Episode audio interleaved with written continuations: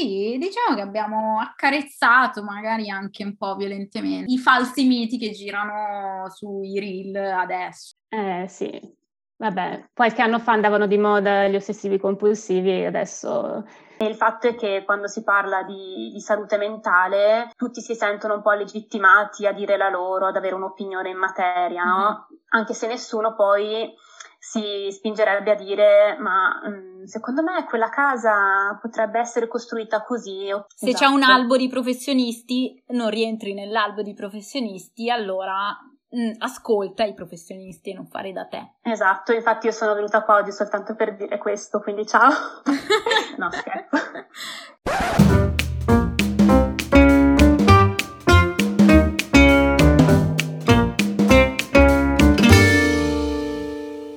Buongiorno e benvenuti a tutti ad una nuova puntata di Sbando alle ciance. Oggi è con noi la mia amica Daniela Scotz, fieramente trentina, attualmente psicologa sociale del lavoro, però purtroppo per voi non vi leggerà nella mente, forse.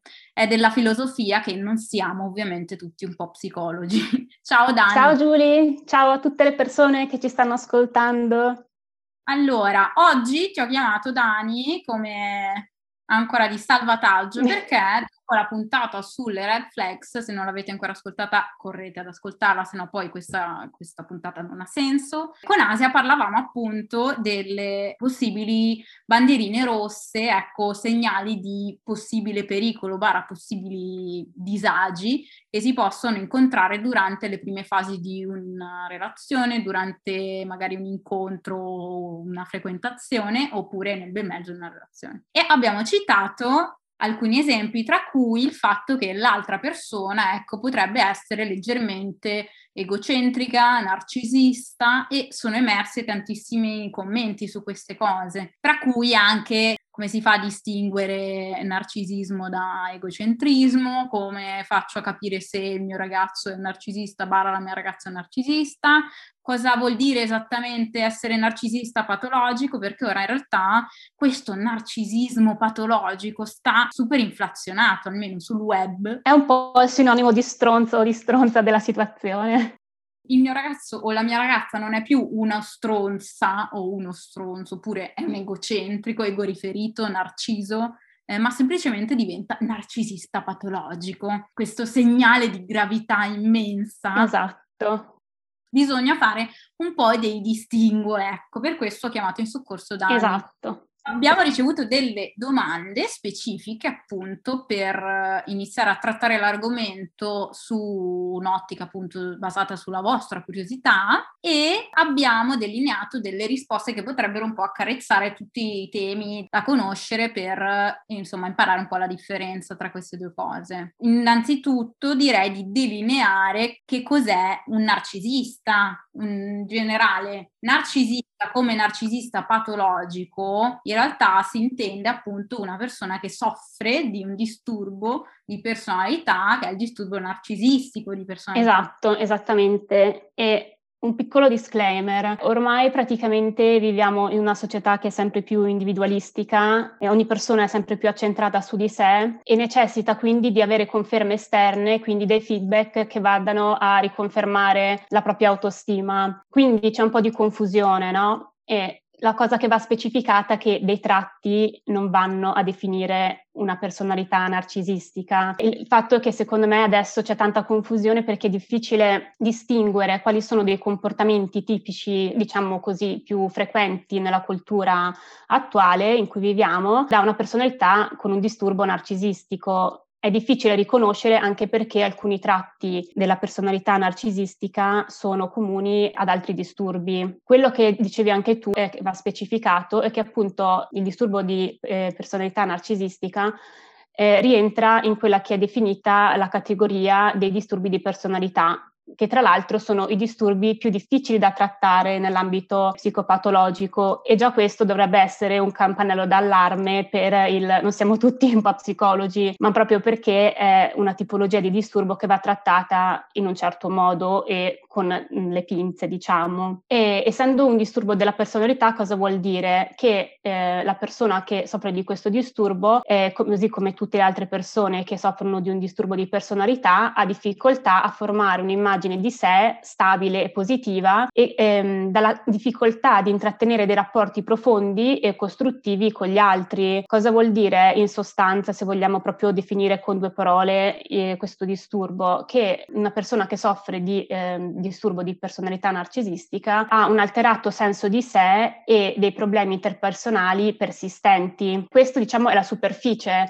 perché poi alla base quello che spinge la persona a comportarsi in un certo modo è una profonda fragilità e senso di inferiorità. Poi vabbè, in realtà a me piacerebbe così un attimo definire questa situazione partendo proprio con due parole dal mito, so perché così è carino, fa un po' da sfondo, da introduzione, ma anche perché in realtà secondo me già dall'antichità questo disturbo eh, viene definito eh, negativamente. Il mito racconta di un cacciatore famosissimo famosissimo per la sua bellezza, tant'è che tutti erano innamorati di lui, ma lui era incredibilmente crudele perché eh, rifiutava chiunque gli si avvicinasse. No? Solamente un uomo, Aminia, decide di non darsi per vinto. E Narciso gli dice: Vabbè, eh, tieni questa spada, allora se mi ami così tanto ucciditi. Eh, lui lo fa e gli dei, diciamo, adirati dal suo comportamento, decisero di fargliela pagare e così Narciso durante una battuta di caccia si ferma a bere da un laghetto, quando beve si specchia, si vede, si innamora, fatto sta che lui cade nel, mu- nel lago e muore. Questo mito, la cosa interessante non è proprio la storiella di per sé, ma è che nasce per insegnare ai giovani che l'estrema superbia porta con sé delle conseguenze negative, quindi in questo caso morire da soli. E secondo me è un punto chiave perché ci aiuta a capire come già dall'antichità, dall'antichità questa forma di personalità il problema nell'antichità e un peccato mortale era peccare di quello che veniva definito hubris, che è la esatto. tracotanza uno pecca di hubris quando effettivamente si sente così potente, così speciale, così al di sopra delle sue capacità da paragonarsi quasi agli dei e solo che appunto gli dei poi si incazzano. Esatto, esattamente dove chi ha peccato di hubris è stato fulminato dagli dei, è stato reso cieco, eccetera, eccetera. Quindi... Sì, ecco, il mio passato classicista in questo momento non aiuta perché mi ricordo ben poche cose, però sì, diciamo che...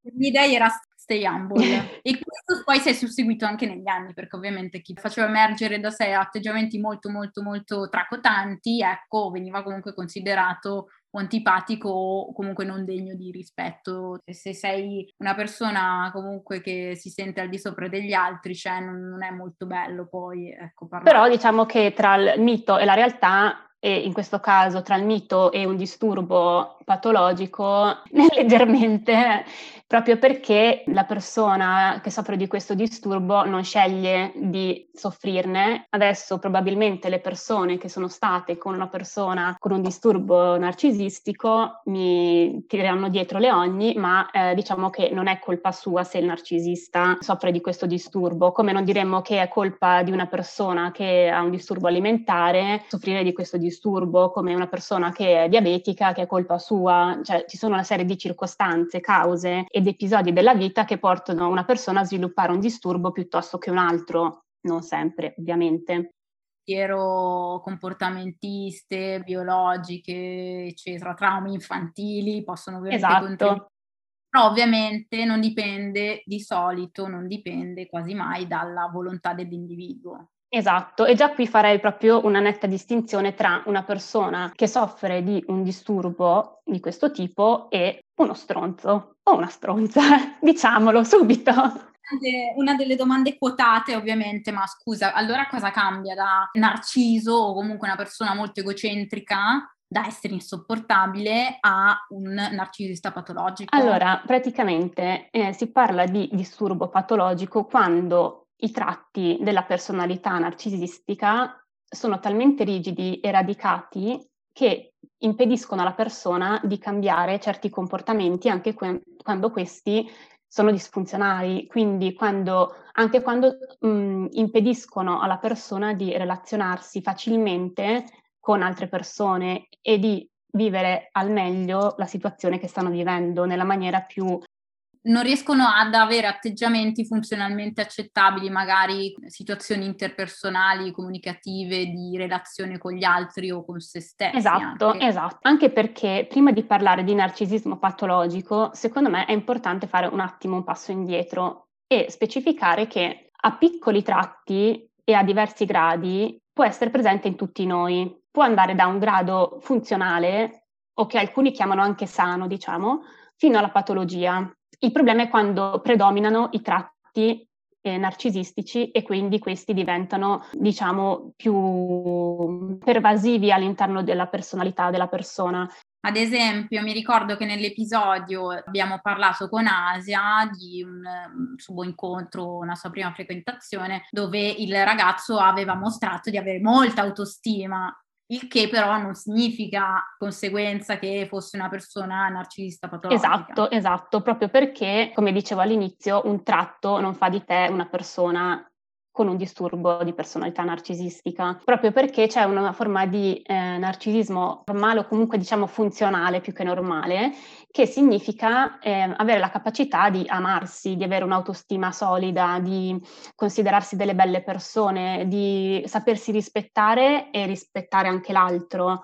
Quindi se non esiste possiamo avere magari dall'altra parte dei problemi di autostima o comunque è quella parte che ci può aiutare a crescere, a metterci in gioco, a volerci migliorare. Quindi non si tratta di egoismo, ma di amor proprio, no? Quindi il problema sono gli estremi. Quindi quando dicevamo che questi tratti diventano declinati all'ennesima potenza, proprio perché subentra la patologia quando, come dicevamo prima, i tratti impediscono di cambiare certi comportamenti anche quando questi non ci aiutano. Poi vabbè, ci sono diverse teorie su come viene caratterizzato questo disturbo, ma sintetizzando possiamo dire che ah, mh, possiamo trovare il bisogno di ammirazione una mancanza di empatia e una, una grand- grandiosità del sé che fanno da contraltare a un'autostima molto fragile. Poi vabbè, senza entrare nei tecnicismi, giusto per dire, esistono anche due forme, diciamo, di narcisismo, no? Eh, uno più covert e un altro overt. Cosa vuol dire? Il narcisismo covert è un narcisismo più eh, nascosto e viene chiamato infatti anche narcisismo timido o ipervigile o a pelle sottile, che eh, definisce una persona sensibile alle critiche, evita il confronto, è una persona molto vulnerabile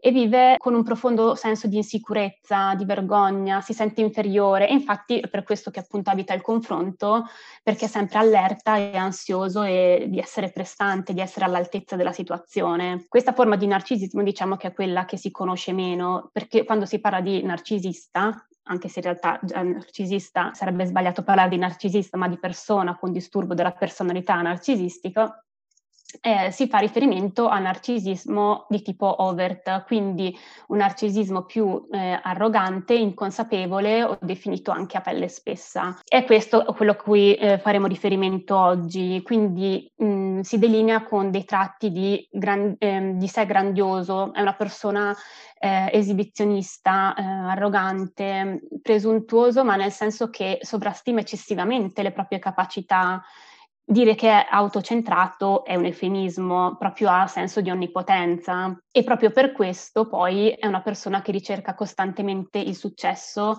e il potere, si sente superiore agli altri, no? mm, sempre al di sopra della media, anche quando questo palesemente non è, non sempre in tutte le circostanze è, è superiore effettivamente. E anche la socialità, no? le persone di cui si circonda, è una socialità di apparenza, quindi di convenienza, proprio perché si circonda di persone che possono aiutare la persona a aumentare il suo, pre- il suo prestigio. No? Sì, di solito una delle cose che succede, cioè in cui si sbaglia magari a definire qualcuno come narcisista, narcisista patologico è magari una persona che semplicemente si circonda di contatti favorevoli è un narcisista patologico. Magari semplicemente opportunista.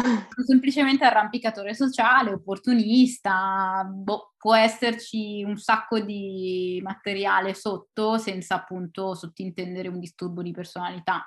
Esatto. Questo narcisistico di personalità ovviamente ha anche questo dentro. Esatto, esatto, anche perché appunto l'identikit, se così vogliamo mh, mm, semplificarlo, è molto complesso, no? E gli stessi mm, eh, clinici, anche uno stesso psicoterapeuta avrebbe bisogno di diversi elementi prima di fare una diagnosi, no? Quindi di, di, test, di colloqui, di osservazioni e semplicemente anche se tu vai in terapia e dici il mio ragazzo eh, fa questo, mi dice questo, lo stesso terapista non può fare una diagnosi a distanza per quello che gli riporti tu, perché altrimenti sarebbe una, una diagnosi dietro l'altra, no? Comunque, oltre a questi due, diciamo, primi, primi fattori, c'è anche un desiderio di essere ammirato. E qui, secondo me, già apriamo una porta che secondo me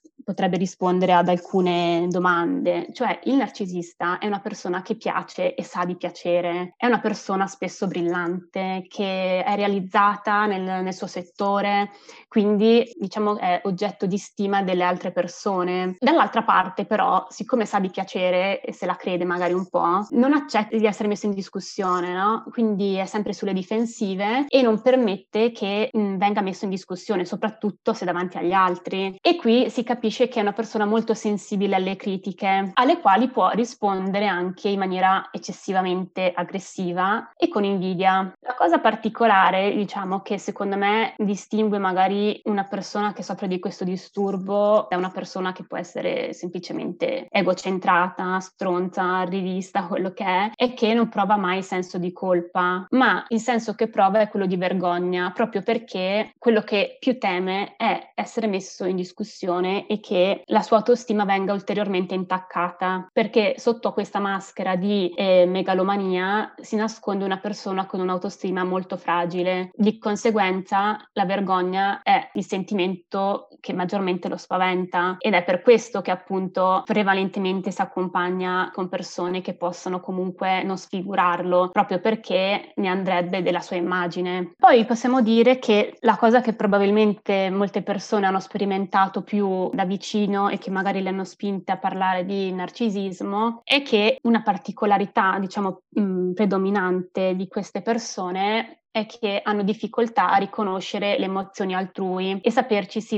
rapportare. Quindi quando si dice che manca di empatia si fa riferimento proprio a questo, no? Quindi ha, ha difficoltà a capire e gestire il vissuto delle altre persone. Di conseguenza si capisce che ha difficoltà ad entrare in relazione e a mettersi, diciamo, a nudo con l'altra persona, proprio perché ha paura, ha paura di essere visto per quello che è, che la sua autostima ne risenta, no? E di conseguenza qui si collega all'altro aspetto, quindi l'aspetto manipolatorio. Siccome non riesce a comprendere le emozioni il vissuto degli altri, di conseguenza non si farà eh, diciamo troppe remore nel usare, così vogliamo dire, l'altro in funzione dei propri bisogni, no? Proprio perché il suo bisogno principale è quello della, di confermare il, il, suo sé, alimentare la sua autostima e quindi va a legittimare tutti quei comportamenti che poi vanno a far soffrire l'altro. Mi anche se ne rende conto semplicemente a ah, una cosa che si dice molto e che in realtà è molto vera, è che i soggetti narcisistici patologici veri, una volta che hanno la possibilità di magari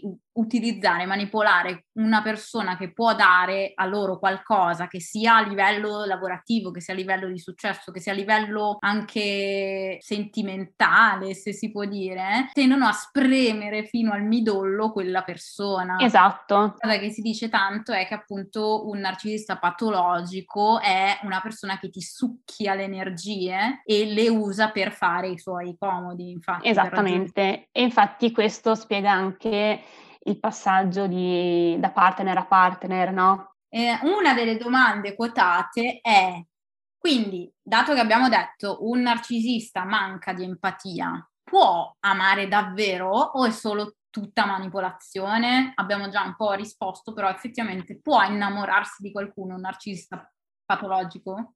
Allora, sì e no, nel senso, è difficile che possa amare in modo puro e, mh, mm, e, sano, ma sano intendo dire sano facendo riferimento a un amore sano, no? reciproco, proprio perché tutto quello che ehm, c'è all'interno della relazione per lui è orientato su di sé, no? quindi all'ottenere qualcosa che vada a soddisfare i propri bisogni, cioè i suoi bisogni vengono prima, i suoi desideri vengono prima dei tuoi bisogni e quindi questo lo legittima a reagire anche impulsivamente quando lui non ottiene quello che vuole. A suo modo comunque possiamo dire che ama, ama molto, ma si disinnamora anche molto in fretta, no? è un po' come se fosse un fuoco di paglia, magari effettivamente è infatuato di questa persona, però come dicevamo dicevamo prima eh, relativamente alla manipolazione, alla mancanza di empatia, se l'altro sta male non se ne rende conto, ha difficoltà a comprendere, capire veramente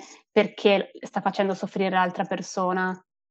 Mm-hmm. E questo è il motivo perché appunto magari può passare da un partner all'altro, proprio perché quando l'altro non, non, riesce più a dargli quello di cui lui ha bisogno, cercherà qualcun altro. Tutte le energie possibili e immaginabili, esatto. quindi va parte a recuperare quello che gli manca adesso. Esatto, senza però di solito chiudere completamente quella porta, no? Un altro tema caldo, effettivamente, di solito chi poi è stato con, un narcisista patologico, cioè fa anni di terapia per uscire da questa cosa, perché ovviamente se il tuo compagno barra compagna narcisista patologico diciamo, continua a tenerti per capelli, ecco in questo caso, e tu non riesci a staccarti, cioè è proprio un eh, sì. farsi male, eh? quindi lui non capirà, o lui o lei non capirà mai che cosa stai provando, quindi è anche inutile, ecco, rimanerci insieme. Però, ecco, possiamo dire, non è colpa sua, povera, povera bestia. Sì, la cosa difficile da, da, comprendere secondo me è proprio dire non lo fa apposta, ma come non lo fa apposta? Cioè, se io ti dico sto male, perché continui a cercarmi e rompermi le palle? Eh, la risposta eh, è molto più complicata del è perché non lo capisce, perché altrimenti... Eh... Infatti la cosa più difficile è proprio comprendere il motivo per cui questa persona continua a cercarti, anche se tu palesemente dici lasciami stare, sto male. E diventa difficile capire come sia possibile che una persona manchi di empatia e non capisca effettivamente quello che tu stai dicendo.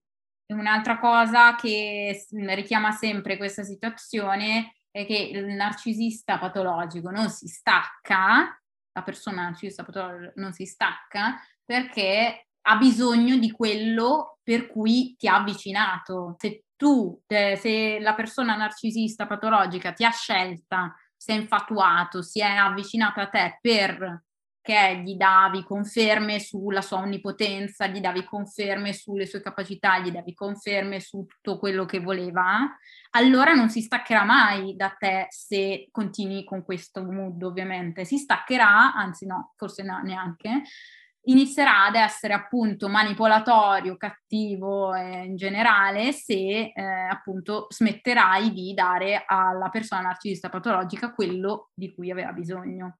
Infatti, infatti la cosa più difficile è proprio smettere di rispondere alle provocazioni, no? Perché spesso fanno leva sul tuo senso di colpa, utilizzano il silenzio come strategia di punizione quindi spariscono, quindi tu lo ricerchi o la ricerchi, ti provoca ehm, per cercare lo scontro e farti instaurare in te anche il dubbio, no? Cioè, qua, poi si parla anche di gaslighting perché si, si, crea una confusione tra quello che veramente succede e quello che ti, eh, ti fa credere sia successo, per cui tu inizi a dubitare anche di te, no? Magari lui sia l'unica, lui o lei sia l'unica ancora che ti appunto tiene attaccata alla realtà, solo che effettivamente è solo una manipolazione. Esatto, esattamente. Cioè appare così sicuro di sé, così bravo a mentire o a negare che porta ad interrogarti su, diciamo, la validità dei tuoi comportamenti, no? Perché fa ricadere sempre su di te la responsabilità dei suoi errori.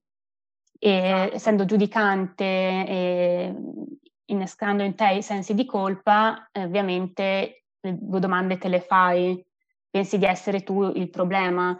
Bisogna un po' uscire da quest'ottica del sono io il problema e lui il problema.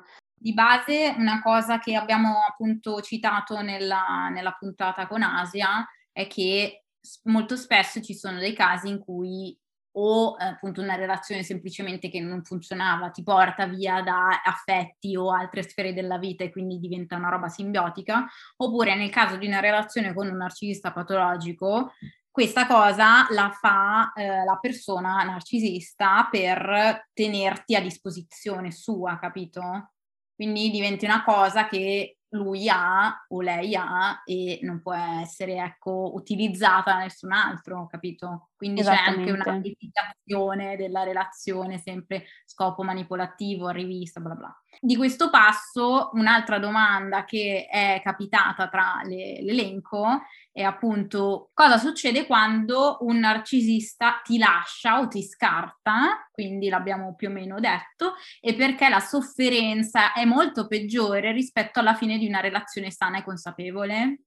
Ma eh, in realtà la risposta in un certo senso l'abbiamo data proprio perché è difficile che si chiuda mai veramente il cerchio. Cioè è difficile che la storia abbia un punto fermo per cui la persona riesce a mettersi in gioco, cioè il partner della, della persona con il disturbo narcisistico, dica ok, la storia è finita, sto di merda, mi prendo il mio tempo, rielaboro il tutto, poi vabbè, non tutti andranno in terapia, però comunque eventualmente c'è anche quell'opzione lì e, e la supero il fatto è che una storia che si chiude con una persona con questo disturbo porta con sé una serie di sofferenze legate anche alla svalutazione perpetuata che avviene nel tempo. No? Questa persona prima di lasciarti o prima che tu lasciassi questa persona è andata veramente a mettere in discussione, a svalutarti, a um, focalizzarsi sui tuoi difetti, met- facendoti mettere in discussione te stessa come persona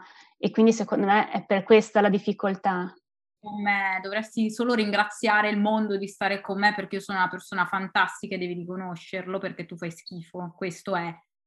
Quello da cui esci è che cioè, ti ha sparato merda fino adesso, ovviamente. Ne esci distrutto, povera anima. Sì, dai, più o meno così, sì, dai, più o meno, più o meno è così. E poi appunto il discorso del mh, mm, tenere sempre uno spiraglio aperto, no?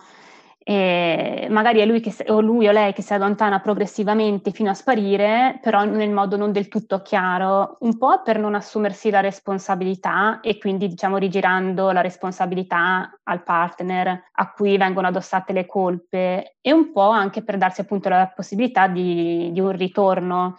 Ed è per questo che si parla spesso di no contact, proprio per dire interrompere completamente i rapporti da entrambe le parti, quindi tu non devi rispondere alle, tue, alle sue richieste di eventuale aiuto, dire sto malissimo per te, cose di questo genere, ma dall'altra prendi anche tu le distanze, che vuol dire non andare a stalkerarlo in giro, guardare cosa sta facendo, se si è trovato un'altra, un'altra, e, mh, mm, e su questo cioè, bisogna anche farsi aiutare da chi si è intorno, no? farsi tenere sotto controllo. Esatto, una rete di supporto che serve sempre. Eh sì, perché cioè, alla fine poi si va ad alimentare continuamente questa dipendenza e non se ne esce più, è sempre un loop, un circolo vizioso che non ha mai fine. Sì, sono molto d'accordo, anche perché appunto poi la stessa, più o meno la stessa cosa, al contrario, potrebbe eh, invece favorire il fatto che tu lasci il narcisista patologico o la narcisista patologica. E la cosa è così potrebbe leggere dall'altra parte, quindi questa persona o continua a cercarti fino allo sfinimento e tu devi chiudere proprio tutti i muri per non ricaderci di nuovo perché appunto cioè, le tattiche di manipolazione hanno funzionato prima, funzioneranno più o meno sempre se non hai proprio una rete di supporto che ti aiuti a vedere le cose in modo oggettivo. E quindi cioè, la fatica c'è un po' in tutte le due situazioni ed è ovviamente una faticaccia rispetto ad una relazione normale perché si presuppone che non, appunto una persona semplicemente egocentrica, egoriferita, rivista, eh, cioè, prenda atto della cosa e continui poi a vivere, eh, sebbene magari con un'iniziale fatica, comunque cioè, alla fine della relazione presumo sia così in generale, eh, però cioè, poi non ricade su di te tutta la mh, colpa oppure cioè, non sei una persona bruttissima, non, non ne prende atto una, in una relazione normale dell'altra persona. Eh, no, dicevamo prima che appunto il problema dei narcisisti patologici è che il pattern di personalità è completamente compromesso, quindi anche a pensare razionalmente per la chiusura di una relazione non ce la fa questa persona a comportarsi come farebbe chiunque che non abbia un disturbo di personalità. Eh, questo è il punto della cosa. Sì, è, e infatti la difficoltà di chi ne esce è che magari mh, appunto la propria autostima viene un po', come dire, eh, buttata al vento e questo è ancora più mh, difficile da affrontare per una persona che ha già di suo una bassa autostima, quindi effettivamente se ne esce difficil- dif- con difficoltà anche per quello.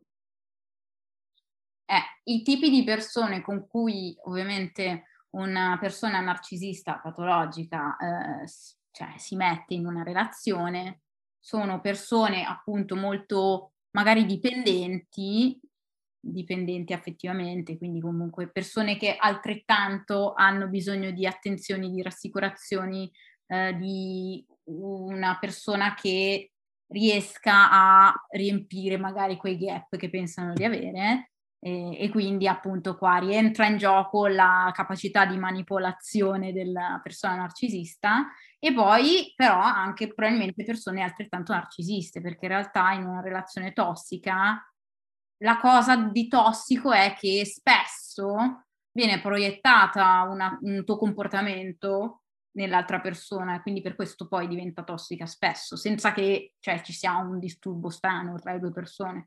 Appunto la cosa è questa, che semplicemente non state, cioè, siete compatibili. Ecco. Sì, diciamo che mh, mm, cioè, quando si parla di dipendenza affettiva bisogna fare un attimo una distinzione. Cioè, di solito si parla di questa relazione spesso, diciamo, più che di solito, quando c'è una persona con un disturbo narcisistico, di personalità narcisistica, proprio perché da una parte abbiamo il narcisista che ha bisogno di conferme e dall'altra abbiamo una persona che ha bisogno di colmare il senso di vuoto e quindi spesso è una persona dipendente, anche se va fatta una distinzione chiara tra una dipendenza affettiva dal disturbo di personalità dipendente perché spesso sono usati come sinonimi, ma sono due cose ben diverse, proprio perché la dipendenza affettiva è un disturbo della relazione. Dal grado di legame che hai avuto nell'infanzia con i genitori, eh, tutta una roba ovviamente che si è susseguita nel tempo. Invece il disturbo dipendente di personalità è come abbiamo visto per il narcisistico, esatto. proprio un di comportamento che ti nuoce in tutti gli aspetti un po' della vita. Esatto, cioè quando si parla di una relazione il problema è, cioè, è che proprio c'è una rappresentazione di sé e dell'altro distorte, no? Cioè ci sono due aspetti molto importanti che fanno di una relazione eh, sana, la reciprocità e l'interdipendenza. Quindi, vabbè, la reciprocità diciamo è un po' un doubt test senza tornaconti e l'interdipendenza è il, il focus centrato un po' su di me, un po' su di te in una relazione dove c'è una dipendenza affettiva, il focus è completamente alterato, no? Cioè il focus è completamente focalizzato sull'altro, per cui si vive in maniera simbiotica e i propri bisogni vengono completamente sotterrati. Quindi diciamo che nelle relazioni tossiche ci può inciampare chiunque, no? Non è che soltanto le persone con una dipendenza affettiva siano inclini a questo tipo di relazione ma la persona dipendente diciamo che è il partner un po' ideale no? per, per, chi soffre di, di un disturbo di personalità narcisistico, proprio perché sono persone che hanno instaurato una relazione di questo tipo avendo avuto un attaccamento prevalentemente insicuro e ambivalente. E quindi sono state trascurate dalla, dalle figure di attaccamento per cui sono state, non so, adultizzate in fretta oppure i genitori sono stati trascuranti. E quindi il bambino come unico modo per attirare l'attenzione del genitore e farsi amare era prendersi cura di loro. E quindi diciamo... Mi fa lo stesso con i futuri partner. Esattamente, cioè ricrea proprio questo schema relazionale con il narcisista. Il linguaggio del, dell'amare, diciamo, delle relazioni, ha imparato così, quindi farà sempre così. Esatto, proprio perché la persona con eh, una dipendenza di questo tipo è incapace di percepirsi come persona indipendente, no? capace di farcela da sola e di conseguenza va a cercare, qual- va a cercare qualcuno che riesca a compensare le sue, le sue debolezze, quindi una persona forte e andando poi ad annullare tutti i propri bisogni in funzione dell'altro. È per questo che poi il problema è focalizzarsi su di sé, no? Cioè, secondo me la cosa importante non è chiedersi questo qua è un narcisista, questa qua è una narcisista, che poi vabbè appunto disturbo narcisistico di personalità, cioè alla fine che te ne torna a te sapere che è questo, che è A piuttosto che B, da un punto di vista pratico tu stai male e quindi invece che dare etichette in giro a destra e manca, concentrati su di te, no? Cioè riparti da te e chiediti come stai in quella relazione ti fa stare bene, è arricchente, senza eh, fare lo psicologo, neanche lo psicoterapeuta della situazione e dando una giustificazione al comportamento dell'altro perché secondo te è letto su Vanity Fair. Dieci segnali che il tuo partner è un narcisista, ok? Cioè facciamo un attimo un passo indietro, respiriamo e, e centriamoci un attimo. Alla fine non ci serve sapere perché cioè, questa è, magari è, una, è, un sotterfugio eh, nel quale ci rifugiamo per giustificare anche le nostre scelte, no? E dire io sono sempre stata una persona sicura di me, mi sono ritrovata in questa situazione, com'è possibile? La soluzione è che per forza questo qua eh, ha qualcosa che non va. Mentre appunto, come, come ho detto prima, la cosa che succede è che cioè nella relazione la parte tossica è molte volte proiettata da noi, cioè ambivalente ovviamente. Però se effettivamente io ricerco una persona più uh, forte, con più autostima di me, non so, più estroversa magari, anche solo questo, cioè innocentemente, ovviamente è perché in me c'è la stessa parte al contrario, quindi dicevi tu, dipendente o comunque con una relazione data dallo stile di attaccamento dipendente, cos'è, ambivalente. Io ho il linguaggio delle mie relazioni dove io devo offrire tutto quello che ho per l'altra persona che di solito ammiro, è più potente, è più importante secondo me, di me, e quindi quella diventa una relazione tossica, non perché solo l'altra persona ha un problema, ma perché appunto c'è qualcosa da risolvere anche da noi. Sì, poi non bisogna per forza parlare di patologia o di disturbo in entrambe le situazioni o ogni volta che c'è qualcosa che non va, nel senso un po' va anche bene ricercare nell'altro qualcosa che noi non abbiamo, però cioè proprio prendiamolo con, pinze, con le pinze, questo quello che ho detto, bisogna partire dal presupposto che tu devi, cioè tu sei già completo, non sei la metà di una mela, quindi sì, effettivamente un po' va bene, magari due persone troppo simili effettivamente cozzano, no? Però dall'altra parte non puoi neanche aspettarti che le tue mancanze vengano riempite da qualcun altro, proprio perché poi cioè, la cosa è destinata non proprio a finire bene. Una persona effettivamente con un disturbo della personalità, quindi che abbiamo detto comunque molto pervasivo nella sua vita, nelle sue aree di competenza, in tutti i suoi atteggiamenti, comportamenti, una persona effettivamente narcisista patologica può riconoscere di essere narcisista patologico oppure si crede comunque grandiosamente grandioso e basta? È difficile, è molto difficile che se ne renda conto. Infatti è difficile anche che una persona così decide di andare a chiedere, rivolgersi a uno specialista, no? quindi chiedere aiuto, è più probabile che eh, vada in terapia per altre problematiche. In questo contesto emergano certe diciamo, caratteristiche mh, della mh, personalità narcisistica eh, su cui poi si andrà a lavorare, ma è difficile che decida di chiedere aiuto proprio perché questo viene visto come un attacco alla propria immagine, no? Quindi mm. dall'altra parte cioè il terapista che dovrà andare a lavorare sull'emotività eh, della persona, però i tratti è difficile che vadano a cancellarsi completamente, è più facile che la persona diventi più consapevole di sé e, abbia, e lavori diciamo sulla propria percezione, quindi vada a cambiare certi schemi comportamentali che non aiutano sé oppure la persona con cui si relaziona, che può essere il partner così come gli amici. Cioè la complessità della terapia, che è appunto possibile, come dici tu, Dani, però appunto un'altra domanda è, ma cioè, può andare in terapia, può guarire una persona? No, di solito non guarisce una persona da un disturbo di personalità perché appunto cioè è, un tratto della personalità, quindi è difficile che eh, venga sradicato, no? Da... Cioè come acquisizioni della persona, quindi non è co- un, un, comportamento che semplicemente cambio stimolando qualcos'altro. È co- un percorso molto lungo, appunto, dove c'entra la consapevolezza, però in una persona che tende a non essere consapevole né di quello che prova lui per i disturbi di personalità, né di quello che provano gli altri. Quindi deve essere un lavoro molto duro sì, cioè il lavoro va più mh, concentrato, diciamo, sulla consapevolezza e sul voler cambiare appunto certi schemi, facendo capire che è necessario lavorare profondamente su di sé e per questo è necessario che dall'altra parte ci sia una persona che voglia veramente mettersi in gioco e è per questo che effettivamente non è così semplice. Quando magari una volta che eh, il narcisista patologico ha intrapreso un percorso di terapia, può rendersi effettivamente conto che lo è oppure, cioè, secondo lui o lei, in realtà è un'idea degli altri?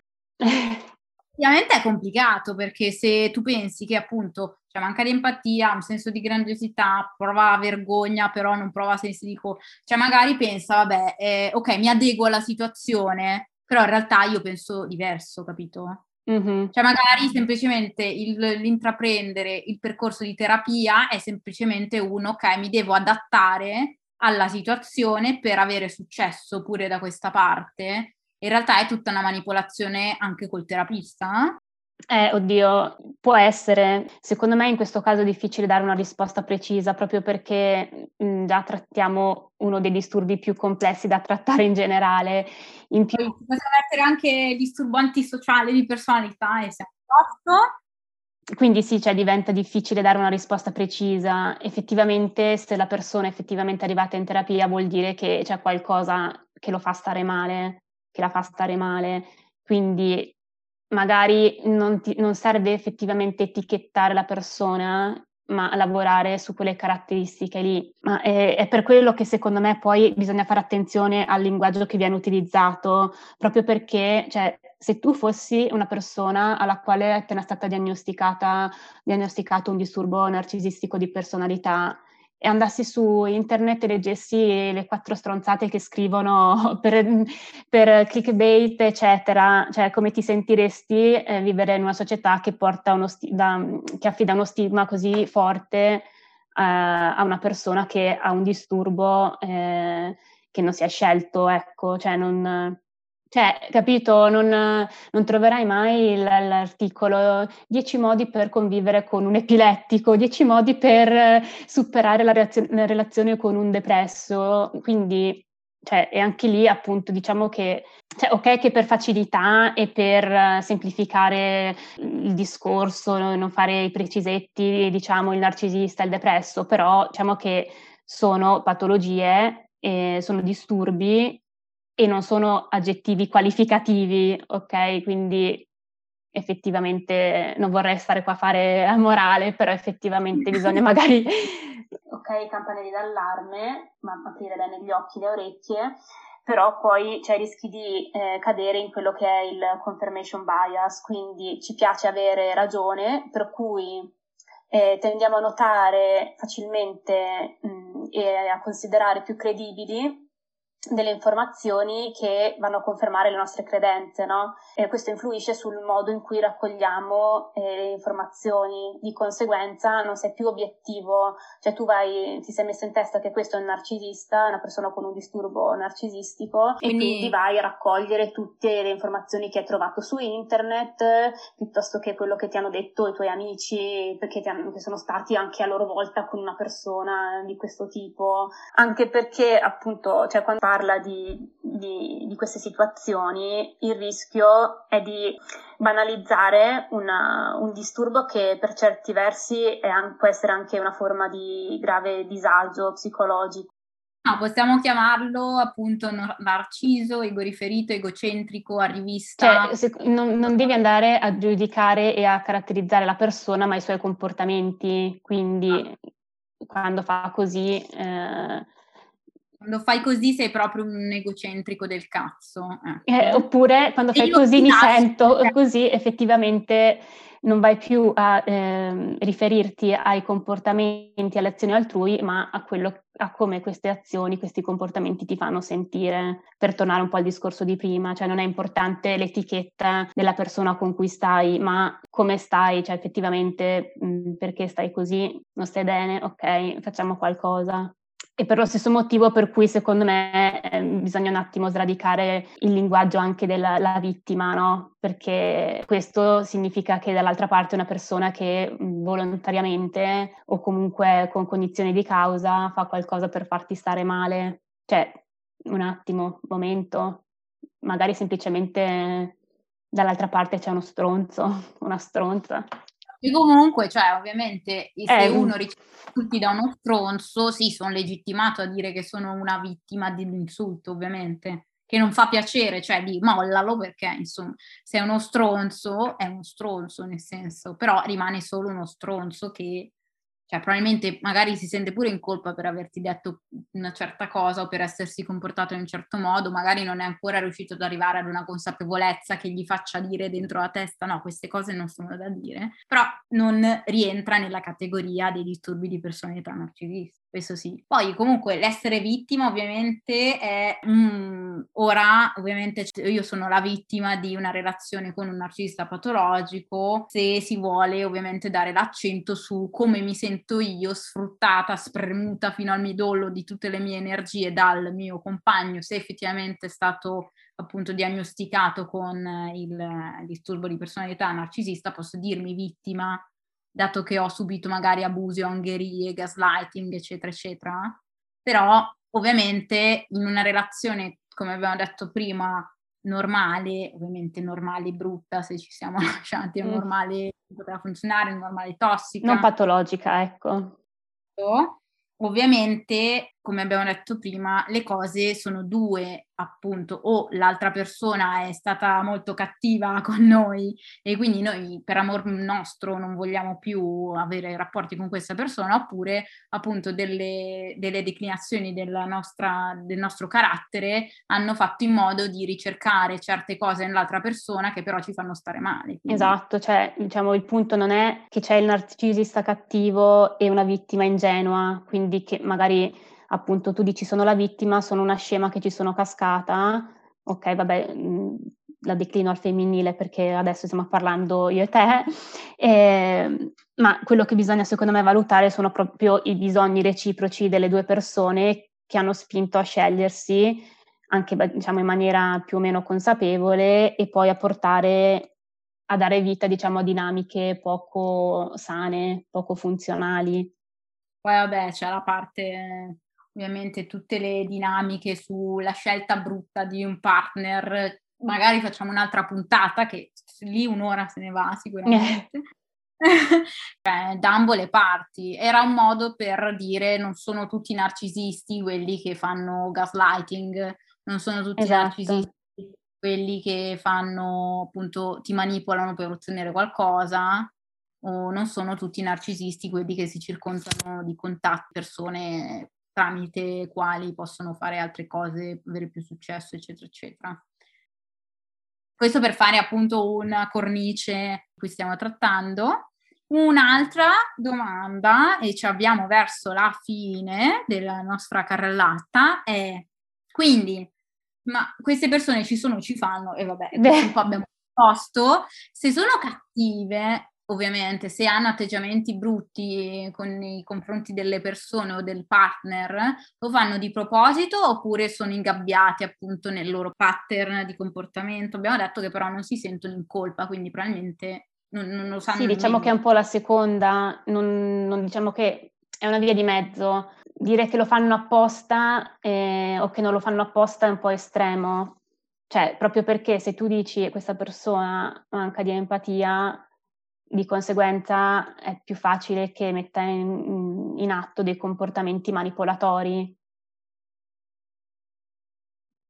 e che poi appunto fanno star male la persona dall'altra parte. Ovviamente qua abbiamo fatto una carrellata di tratti di personalità compromessi da questo disturbo. Ovviamente non è che si fa la, la diagnosi così. Eh. Se siamo nel dubbio non classifichiamo la gente come narcisista patologico, poveretti. Esatto, se queste persone sono effettivamente diagnosticate come narcisisti patologici, non so, mi viene in mente qualche serial killer americano, sicuramente sarà stato un narcisista patologico, su se, non so, tipo Ted Bundy. Probabilmente diciamo. anche qualche disturbo misto.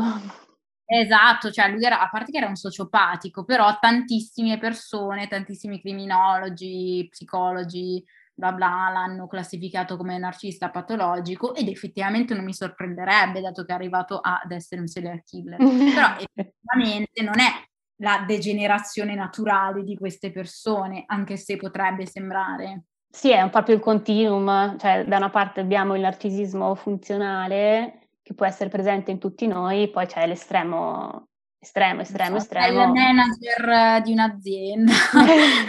eh, che comunque, vabbè, a quanto pare eh, alcune volte potrebbe essere anche un complimento, però vabbè. Domande finali, quindi un narcisista patologico è una persona fondamentalmente cattiva da odiare oppure appunto abbiamo già un po' risposto, eh? oppure una persona a cui mancano sicurezze e capacità fondamentali per essere una persona equilibrata e consapevole di se stessa e quindi va compatito al contrario?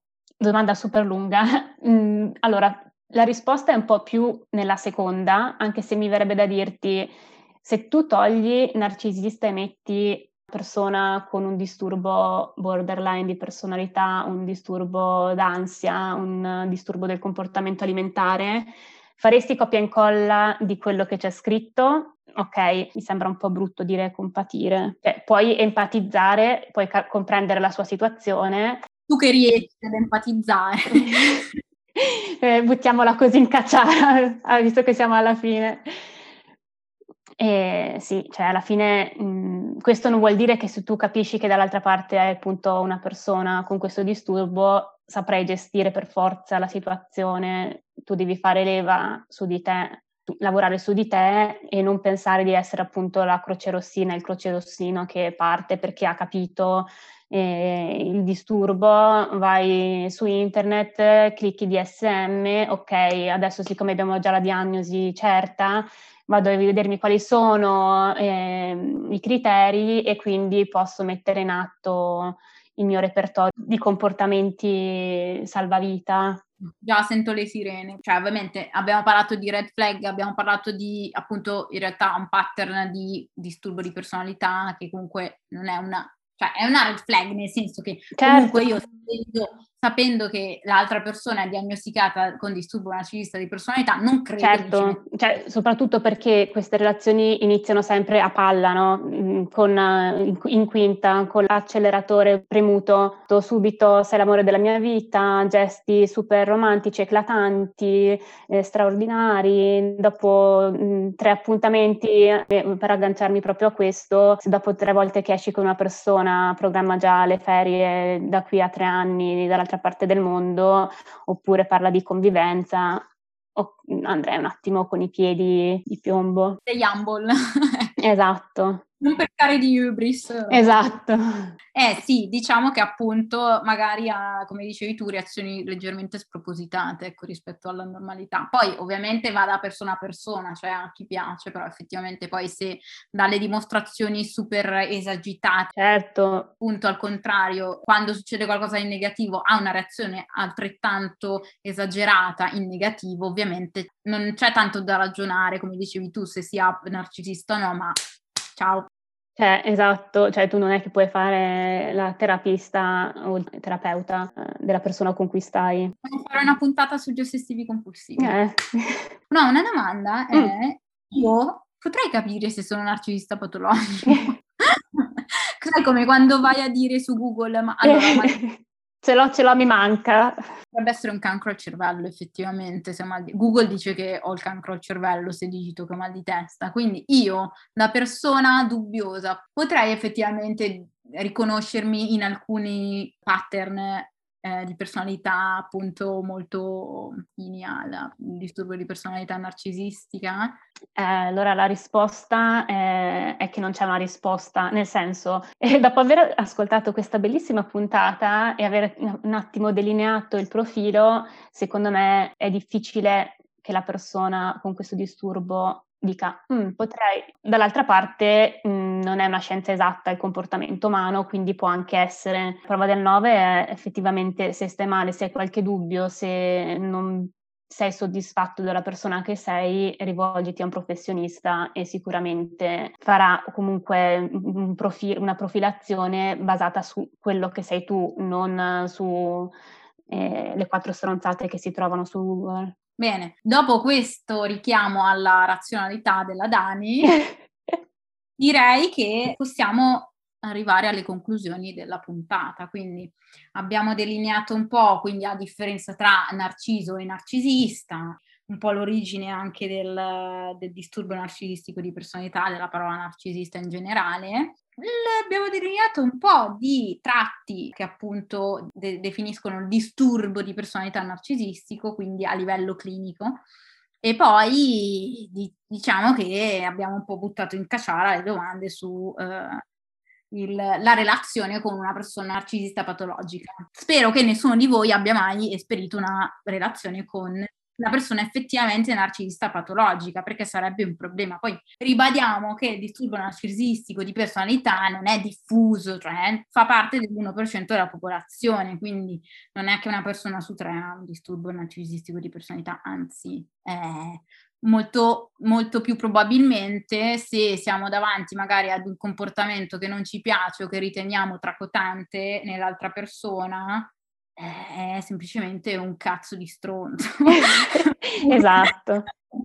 o semplicemente un ego riferito da cui ci possiamo staccare senza temere cose strane. Quindi un po' per tirare le fila, secondo me il punto non è tanto colpevolizzare o puntare il dito contro il presunto narcisista oppure addossarsi le colpe perché siamo finiti, finite in una relazione di questo tipo. Il punto è mettere se stessi e i propri bisogni al centro recuperare il proprio spazio indipendentemente dal tipo di relazione che sia e se stiamo male farci delle domande, capire dove sto bene, dove sto male, cosa mi fa stare bene, cosa mi fa stare male, chi mi fa stare bene, chi mi fa stare male. Ribadendo comunque anche le conclusioni a cui eravamo arrivate io Asia nelle red flags. Quindi, quindi non serviva il mio aiuto. questa puntata è stata vara. No, no, anzi, meno male che abbiamo fatto questa puntata così io spargo expertise su che cosa non è il narcisismo patologico. E niente, no, sono contenta perché appunto quest- a questi argomenti io tengo molto come penso in realtà tutti gli psicologi che vedono disgrazie su Instagram tutti i giorni, a cui viene una sincope ogni volta e spero che però sia stato un po' chia- più chiaro per quelli che mi hanno detto pure ma che cos'è il narcismo? Esatto, uh, for dummies diciamo questa ah, ecco. puntata. No, comunque secondo me se proprio vogliamo fare gli autodidatti e magari illuminarci, avere qualche insight, potrebbe essere utile e lo consiglio a tutti uomini e donne, il libro che magari tante persone all'ascolto eh, hanno già letto è eh, Donne che amano troppo mm. eh, di Robin Norwood, che è un libro veramente molto molto illuminante, non proprio facilissimo. un po' pesante, però, però ne vale la pena. Esatto. Esatto, e lì si tratta veramente di dipendenza affettiva, relazioni tossiche, quindi almeno lei traccia questi profili di pazienti che ha avuto e quindi almeno sappiamo di avere fonti certe.